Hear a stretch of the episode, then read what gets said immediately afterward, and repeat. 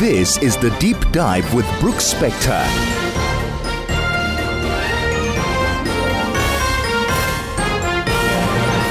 And this is indeed the deep dive, and I am Brooks Spector. And today we're going to talk about uh, a topic of enormous interest and I hope concern on the part of audiences uh, everywhere because we we are living in the Anthropocene, uh, which I think Dr. Engelbrecht can probably explain better than I can. But our guest today is Dr. Francois Engelbrecht, professor of climatology at the Global Change Institute of the University of the Witwatersrand. And uh, we're obviously we're going to talk a bit about climate and weather and COP27 and everything in between. Mark Twain, the American author, used to say, "Everybody talks about the weather, but nobody ever does anything about it." that probably holds doubly true for climate. We all talk about climate, but unfortunately, it seems that most people don't do much about it. Um, now, I can remember, I'm old enough to remember when Earth Day began, when we gathered on university uh, lawns and places of parks and cities, and we, we celebrated Mother Earth and we, and, and we worshiped Gaia. And we we accepted the idea that the, the pale blue marble really was our only hope, and we had to do something about it. But that was back in the, gosh, that was back in the early 1970s. And there were a lot of people who poo pooed all that and they said, no, climate's not, it, climate's fine. I mean, look, we had a winter where there were blizzards and the temperature dropped below zero every day for a month. Why in the world are we worrying about climate? Dr. Francois Engelbrecht, tell me why we should worry about climate and why, more importantly, everybody listening should worry about climate. Good morning, Brooks. And um, isn't what you've just said so true? We talk a lot about climate change nowadays, but there's still very much, very little climate change happening. Um, but there's still very little climate change action being taken, unfortunately. But to, to answer your question, um, humans have gradually been warming planet Earth. It started back with the Industrial Revolution in the early 1800s. Effectively, we've been pumping carbon dioxide into the atmosphere. That happens, of course, when we burn coal and oil and gas. Carbon dioxide is a greenhouse gas, so it has the ability to warm the atmosphere. And the net result, as we have this discussion today, is that we have thus far warmed the average planet, the average temperature of the planet at the surface with about 1.2 degrees Celsius. So that's the current level of global warming. Now, climate change science tells us that there are dangerous thresholds in terms of future global warming that we are now on the verge of exceeding. The first of these thresholds is the so-called 1.5 degree degree Celsius temperature threshold, and the second is the 2 degrees Celsius level of global warming. Now, because of this lack of action in terms of climate change mitigation, we may very well exceed the 1.5 degrees Celsius threshold permanently as early as the 2030. And if this current lack of strong action persists, we will exceed the 2 degrees Celsius threshold somewhere in the 2040s. Now, that means that several aspects of climate change will become more dangerous, and there are aspects of climate change that will also become irreversible. Now, perhaps we can expand today in more detail in terms of what exactly do we mean with dangerous climate change and irreversible climate change. Well, please but for now, I uh, think so. Irreversible climate change refers first and foremost to rises in to the to the rise in sea level that can already be detected across the world. Sea levels are rising across the planet because of the fact that in a warmer world, the water is of course expanding but also because of the world's glaciers melting away at an ever faster rate. And that includes the glaciers of the Greenland ice sheet and also of West Antarctica. The risk here is that somewhere between 1.5 and 2 degrees Celsius of global warming, there's a threshold where it is likely that the melting of the Greenland ice sheet will become irreversible. And that means that we will commit future generations to about six, le- six meters of sea level rise just from the Greenland ice sheet alone. During this century, under such a scenario, the sea level rise may be in the order of a meter by the end of the century. This means that hundreds of millions of people will be displaced from where they are currently living along the world's coastal areas um, as a consequence of the increasing sea levels during the course of the century. Science is less clear about the risks that exist in terms of the Antarctic ice sheet, but there is an indication that the threshold at which the West Antarctic ice sheet will become unstable may also be somewhere between 1.5 and 2 degrees Celsius of global warming. That's another six meters of sea level rise. So, our generation, through our lack of action in terms of climate change mitigation, will literally make planet Earth smaller for future generations to live on. Effectively, we are stealing living space from future generations.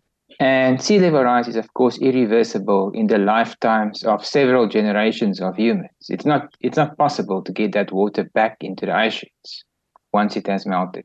So that's the first example of irreversible climate change. Let me just ask you a question after that. As I understand paleontology and uh, previous climate circumstances, the Earth has been through a series of freezing and melting with temperature changes, obviously, as a result of that. And at one point, lots of ice, uh, perhaps most of the land mass of the planet, was covered by ice sheets. So it's not irreversible as much as it's not irreversible because of human interaction. Is that a fair thing to say? I think the correct statement to make is that it is irreversible within the context of the lifetimes of several generations of humans. Okay. In that context, it's irreversible. The Earth naturally goes, of course, through these cycles of ice ages and warmer phases in between. Now, 21,000 years ago, the Earth was in the middle of an ice age. It's known as the last glacial maximum. And on the average, sea levels were a staggering 125 meters lower than they are today because of so much more water being taken up in the ice sheets of the northern hemisphere and, and also in Antarctica. But we should remember that this natural cycle through which Earth goes is driven by changes in the orbit, orbital characteristics of Earth around the Sun, including the tilt of the Earth's axis and the shape of the orbit around the Sun on the average, there's about 40,000 years between one ice age and the next ice age. So we should mm. we should realize that these are very slowly and gradual, gradually occurring changes at geological timescales. What we are doing right now is something completely novel for the Earth system. So we as humans have now risen the global temperature with a staggering 1.2 degrees Celsius in less than 200 years. That rate of change cannot be explained by any natural process or cycle that we know of. But it's very well explained, of course, by the increase in greenhouse gases in the atmosphere. And of course, this increase in, in return can be directly linked back to our reliance on fossil fuels as our main source of energy. I'm going to take a break right here, we have to do a commercial message because it's these are important things. They're important messages. We have to give them our, to our audience. And we will be back after that. We're speaking with Dr. Francois Engelbrecht, professor of climatology of the Global Change Institute of the University of the Witwatersrand. But I'm going to I'm going to park you with a question that I want you to think about and then be able to respond after our break. This is the Deep Dive with Brooks Spector.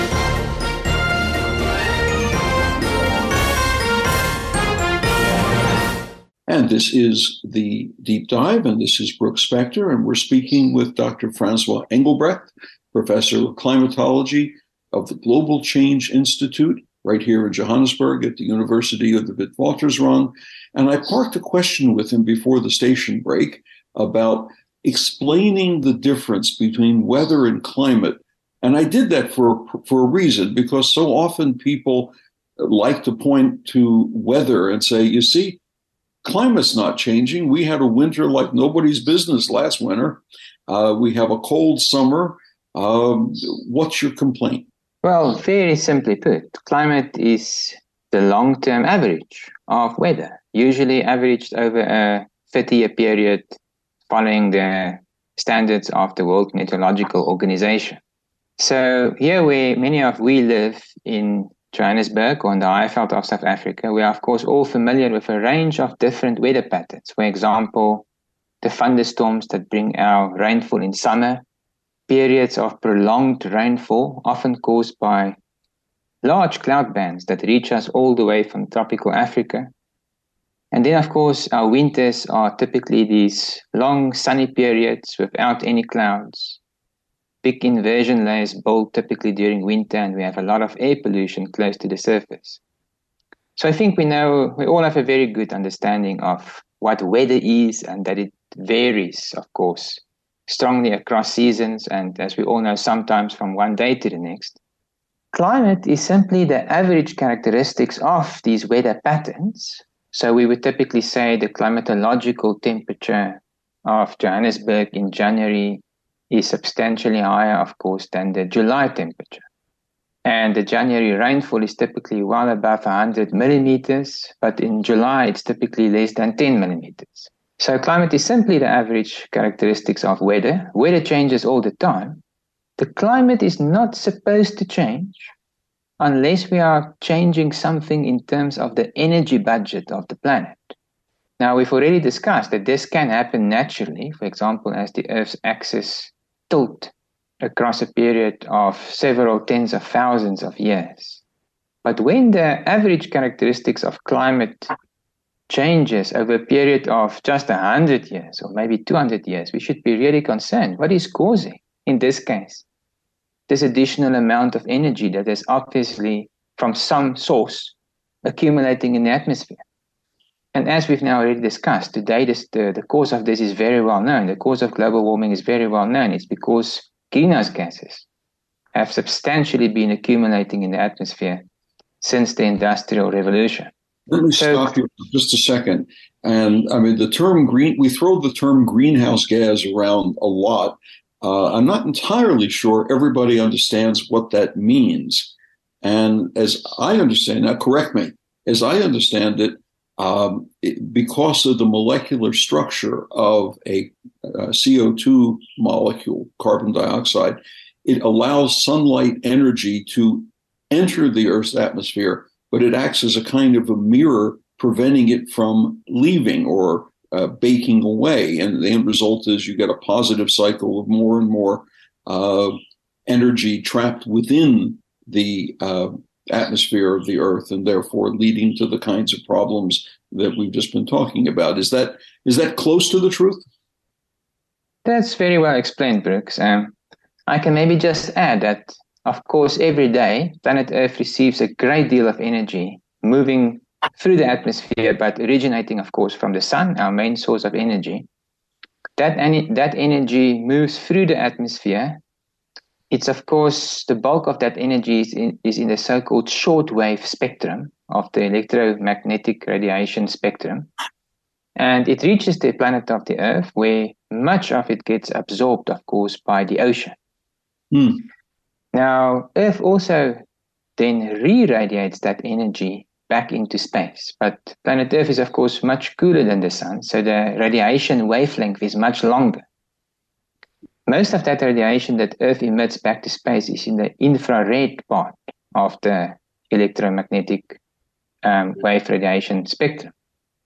And it's that long wave radiation that gets absorbed by certain types of gases. Two really important ones are carbon dioxide and methane. Another really important greenhouse gas is water vapor.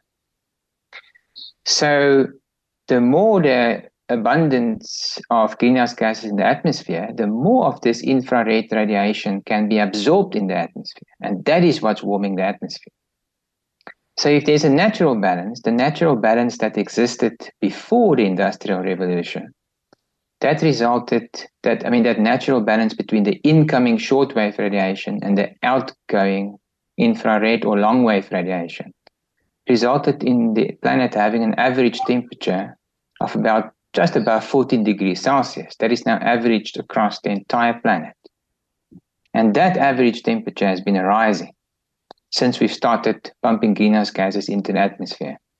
And that is because the balance is no longer perfectly in place because of the fact that more and more of the infrared energy that's supposed to escape into space is kept in the atmosphere by the increasing concentrations of greenhouse gases. Now, I have read um, that in the, oh goodness, uh, what, 200 million, 250 million years ago, the amount of carbon dioxide and water vapor in the atmosphere was higher than it is now.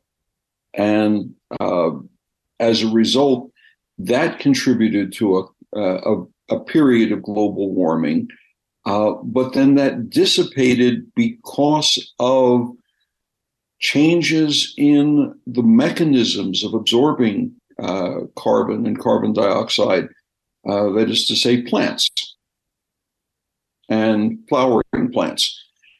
And this brings into the equation then the question of forests and deforestation and the kind of man made uh, destruction that we uh, produce by cutting down the Amazon or the forest in Kalimantan or central Congo, uh, things like that. Uh, that also something that a climatologist has to take into account?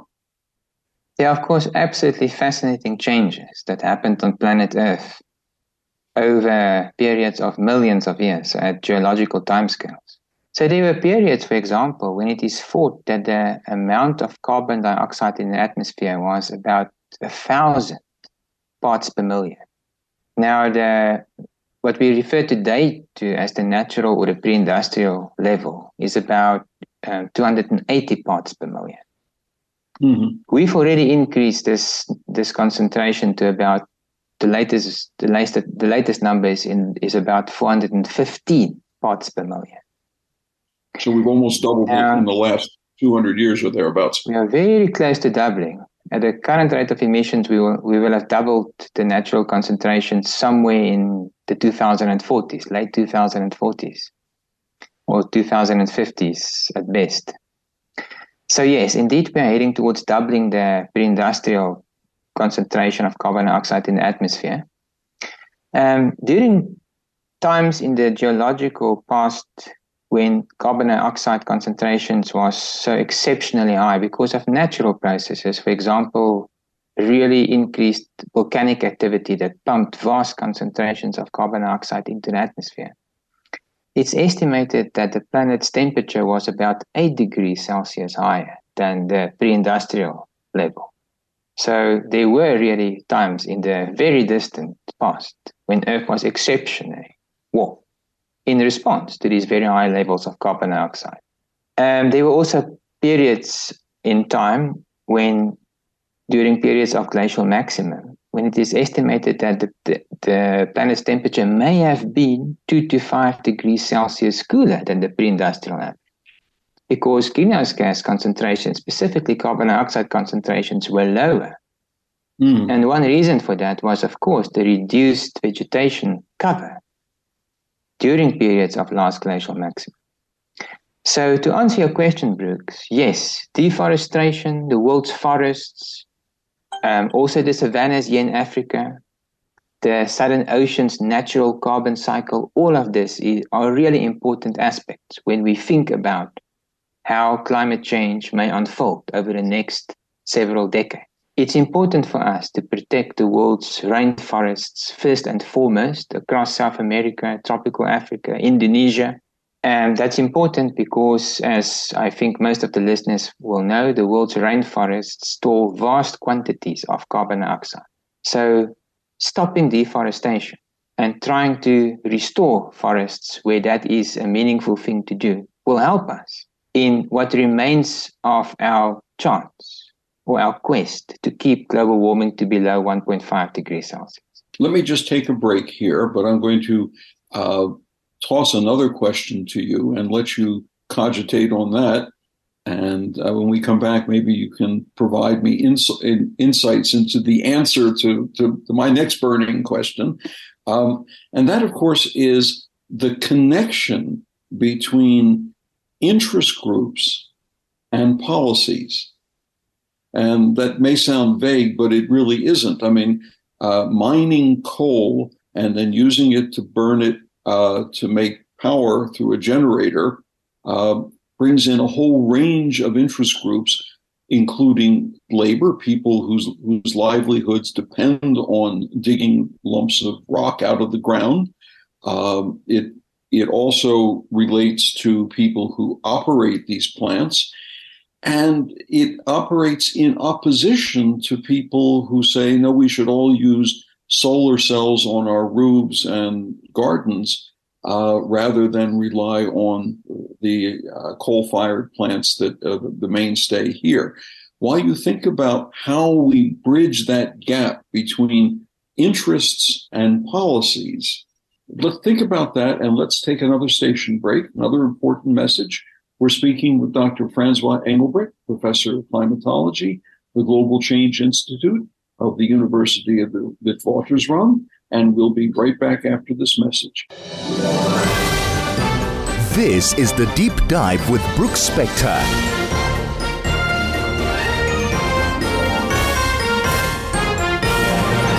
Amazing how they do that. Sometimes we don't have it for days, and then all of a sudden, I guess Lanseria or Rand Central or something. Mm-hmm. And this is the deep dive, and I'm Brooks Spector, and we're back in conversation with Dr. Francois Engelbrecht, professor of climatology, Global Change Institute of the University of the Witwatersrand, and we're discussing uh, not only how individuals can can affect positively the amount of greenhouse gases that uh, a society produces. But the more difficult question, I think, which I posed to him just before our break, was how do you balance the interests of individuals and groups that are in conflict with these kinds of large changes, or perhaps are reluctant to make these changes? So, Professor, what do we do? Yeah, a complicated question, Brooks. Maybe too tough for climatologists to answer, but let me let me make an attempt. It is true that at this last conference of the parties, the big United Nations negotiations meeting, the fossil fuel companies of the world were extremely well presented. The statistic is that there were no less than 636 fossil fuel delegates that formally form part of country delegations and trade te- teams at the conference. So, of course, they are an immensely strong lobbying group, and they've always been. I think the solution exists in these very same fossil fuel companies realizing that there is, in fact, no longer a bright future, firstly in coal, and secondly also in oil and in gas. The solution is to have them on board as part of the just transition process rather than to cast them out into the cold. Let me let me explain what I mean through the lens of the just transition in South Africa. We need our fossil fuel companies, such as Sasol with its immense wealth, and Exxaro and Eskom, all to commit to this transition out of coal towards renewable forms of energy. Now, already the signs are there that these companies are busy to exactly execute on that plan. Exxaro, for example, several years ago already made a commitment to be a net zero emissions company by 2050. That was an extremely brave statement to make because effectively they told the investors at the time listen, uh, within 50 years, Exxaro is going to be something completely different than it is today. So it needs to move completely out of its current business of mining and selling coal towards something completely new. And I know, for example, that they are, amongst other things, thinking about mining increasingly these rare minerals and metals that are needed by the renewable energy sector. So that's one way out for them. Sasol is now on the record of having an extremely ambitious plan of being an entirely green hydrogen company somewhere in the 2040s the bugbear to me is the term green hydrogen. Now, I think I understand this because it involves the cycle of liberating hydrogen from its water molecule uh, by using recy- uh, uh, recyclable energy or solar power to break up the molecules, package the hydrogen, and then allow it to be uh, distribute and, then uh, unite with oxygen to produce water and liberate energy. I, I think, but I, am going to turn that over to you to explain that because uh, we, we hear these phrases and a lot of people go clean coal, green hydrogen, and uh, we just let it go at that. So, what is green hydrogen precisely? Brooks, I prefer not to answer you too technically on this aspect, since um, I'm not necessarily an expert in the relevant chemistry and physics. But the main message is that it is about producing hydrogen through processes that release very small amounts of carbon dioxide into the atmosphere. And currently, the production of green hydrogen is still considerably more expensive than producing mm-hmm. hydrogen through conventional methods. So it's about the production process becoming of such a nature that it no longer emits further greenhouse gas emissions into the atmosphere. We should be indeed be very, very careful about using concepts such as clean coal or low emissions forms of energy. This is actually concerning language being used in the latest, well, in the final draft outcome. Well, that, well, in, in the final documented outcome of the 27th conference of the parties. Um, when we generate energy from gas instead of coal, for example, we release about half the emissions in the atmosphere for gas mm. compared to coal. Does that mean that gas is a low emissions form of energy? Um, climate scientists would say not. So, climate scientists would say if we want any realistic chance of keeping the global temperature still below 1.5 degrees Celsius, if not below 2 degrees Celsius, gas must also be completely phased out of the global energy system by 2050. Coal, of course, is the dirtiest pollutant of all. That should be first phased out first, and soon after that should follow oil and gas. So, in the end, renewable energy really refers to forms of energy that we can generate without carbon dioxide emissions entering into the atmosphere. Nuclear power is, of course, much better compared to oil, gas, and coal when it comes to greenhouse gas emissions. It can also be regarded as a low emissions form of energy. But of course, the nuclear waste is a long term problem that humans will increasingly have to deal with across the world. And now with the war of now with the war in Ukraine, we've of course seen once again the immense external risks, I should say, associated with a reliance on nuclear forms of energy. So, really, the safest way forward for humanity and the most environmentally friendly way by far is that we should increasingly rely on the truly renewable forms of energy to generate and fuel our world economy. Solar energy, wind energy, and water or hydroelectricity. Those are the true clean and renewable forms of energy. Let me just add green hydrogen to that equation. I mean, green green hydrogen is growing in prominence across the world, including in South Africa, and that is likely to be an important part of the future energy mix towards achieving net zero emissions. One of the things that puzzles me about South Africa, and I've lived here off and on for uh, 50 years, so it's not unfamiliar territory to, to me. As I read it, uh, there's something like 350 days a year of sunlight so there are 15 days of clouds and overcasts, and the rest of the time the sun is, you know, is giving us skin cancer and all the rest of that.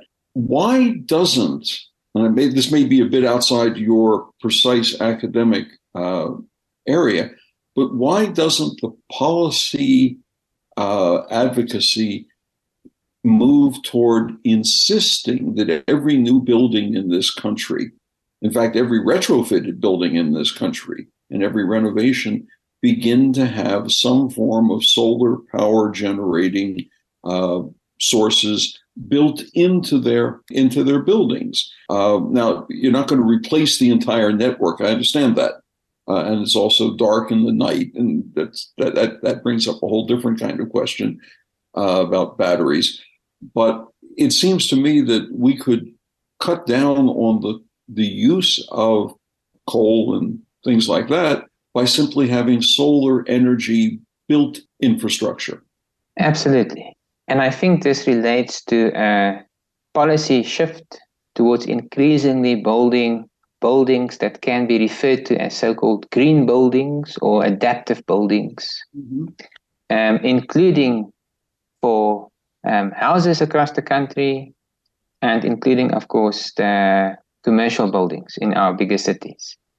So there's so much that can be done nowadays to design buildings that, in fact, do not need air conditioning. So very cleverly designed natural buildings can circumvent entirely that need for air conditioning that of course then becomes energy demanding. I mean, there are many positive um, things to note as well. I see many of our latest uh, government rolled out uh, so-called hop houses are fitted out with solar panels, solar geysers at least. Mm-hmm. So I think the change is happening. I, I think with rising electricity prices in South Africa, many households that were able to make the initial investment have already converted a large component of their household energy demand, energy demand towards being solar generated. So the change is happening, but of course, as you've just indicated, if it becomes policy driven, it will be so much faster. So that Brooks must be part of the South Africa South African just transition away from coal towards the renewable forms of energy. We also just need to take care of our communities who cannot easily afford these types of infrastructures at the household level, and they should be looked after and helped through subsidies, for example, to also make these changes. One of the things that, that puzzles me, for example, is, is why uh, we don't have a system, low cost loans or even grants if, if, if people can't afford the loan to provide for the conversion or the installation of, I mean, many of my neighbors have already gone fully or partially solar powered uh, for their energy. I'm still back in the dark ages. I'm, I'm relying on solar lights and uh, an inverter to keep us going when the power goes out. But it would be, I think, enormously useful if there was built into my Eskom or Johannesburg Power bill the offer of subsidizing or supporting my purchase of a solar system for some or all of my household needs. And I don't quite understand why that hasn't been something on the top of the policy horizon. Brooks, I can only agree. Um, I think you should certainly also have an interview with one or more of our several excellent green energy experts rolling these technologies out across the country as we speak. Mm-hmm. They will certainly endorse such a policy shift. What I can contribute to discussion, this discussion this morning is that I think South Africa has a really big opportunity to make these shifts right now because of these international investments that we now increasingly are getting into the national economy through the United Nations driven climate change mitigation effort.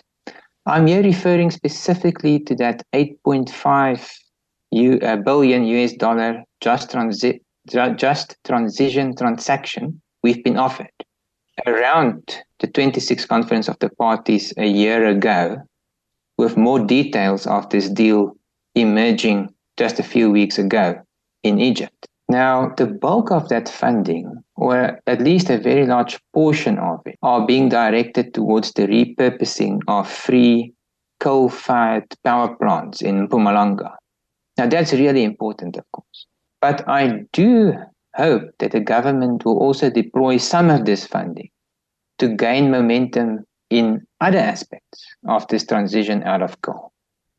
And the changing built environment in South Africa, as you've just mentioned, is another clear opportunity to reduce emissions, also by just reducing the demand for energy generation, as we've been discussing, through an increasing focus in South Africa on building green and adaptive buildings. The other critically important sector where we need to build up some momentum is in the transport sector, for example. Mention that, yeah. Let's also realize that our car manufacturing industry is currently, of course, entirely designed around the combustion engine. And a big part of our market is the European Union market that market is likely to be completely gone by the late 2030s because of the transition towards electric transport in the EU. which is one of the clear, clearest policy changes already underway in the European Union and in the UK. So we will need to adjust our own production factories towards the growing electric car manufacturing industry internationally. And that means that our household production will also have to become directed towards electric cars. And for that, we are going to need an electric transport infrastructure across South Africa. This is a massive change. I cannot see how it can be avoided in any way. So this is likely going to happen at an increasingly at increasing rate already in the next 10 years. So some really exciting changes and some tremendous opportunities that are currently out there for South Africa. And this international investment into the just transition in South Africa is something that can also really help us to get investments going into the South African economy. Those investments the president has been looking for for so many years, they can actually be materialized through South Africa committing to modernizing its its its economy through the just transition towards relying on the renewable forms of energy and an electric transport system. We're going to take another station break, another important commercial message to our listeners. And we're speaking with Dr. Francois Engelbrecht, professor of climatology at the Global Change Institute of the University of the Witwatersrand. And we'll be back right after this message with some final thoughts on the north south divide and the call for reparations and support for just transition. Uh, and I want to add, I want you to think about why China is still listed as part of the South, as many people have pointed out to me that they are now the world's second largest emitter of greenhouse gases. Um, so we'll be back after this message. Is your shopping list longer and your time shorter? Dis-Chem Delivered has you covered. From healthcare essentials to baby food, beauty, and toiletries, whatever you need, Dis-Chem Delivered has you covered. Download the easy to use Dis-Chem app and shop over 7,000 products at in store prices that will be delivered to you within 60 minutes. Now you can relax while Dis-Chem delivers your essentials to you. It's that simple. Dis-Chem delivered from Dis-Chem to you. Dis-Chem pharmacies, pharmacists who care. This is the Deep Dive with Brooks Spector.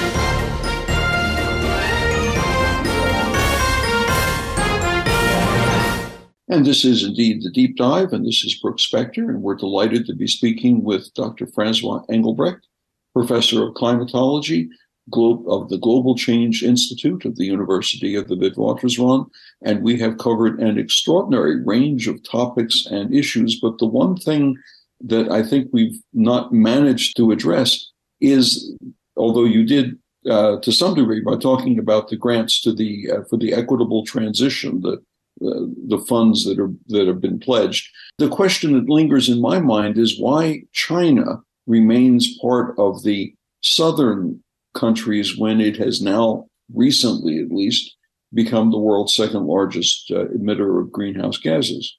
Yes, so China is the world's second largest economy, and in fact, Brooks, the biggest emitter of greenhouse gases in the world. China today contributes in the order of 30% of the world's greenhouse gas emissions. The United States contributes more or less 15% of the world's greenhouse gas emissions. So it's very clear that without these two superpowers taking strong climate change action in terms of reducing emissions, there's no way for the rest of the world having any chance of mm. reducing global warming to below 1.5 or 2 degrees Celsius. So around the very contentious issue of loss and damage, which was, of course, in the end, an area of a major breakthrough in this last round of United Nations climate change negotiations. Once again, the respective positions that China and the US took made it very, very difficult for an agreement to be reached.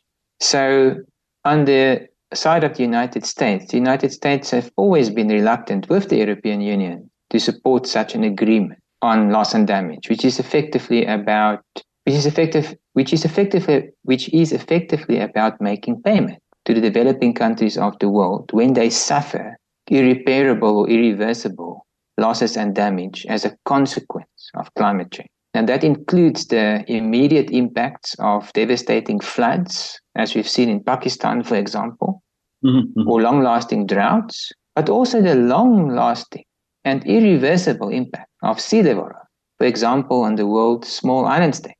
So I think the United States, as I've understood their position over the years, they've never been keen to reach such an agreement. They don't want to be seen officially as a country that is causing damage to the developing countries of the world.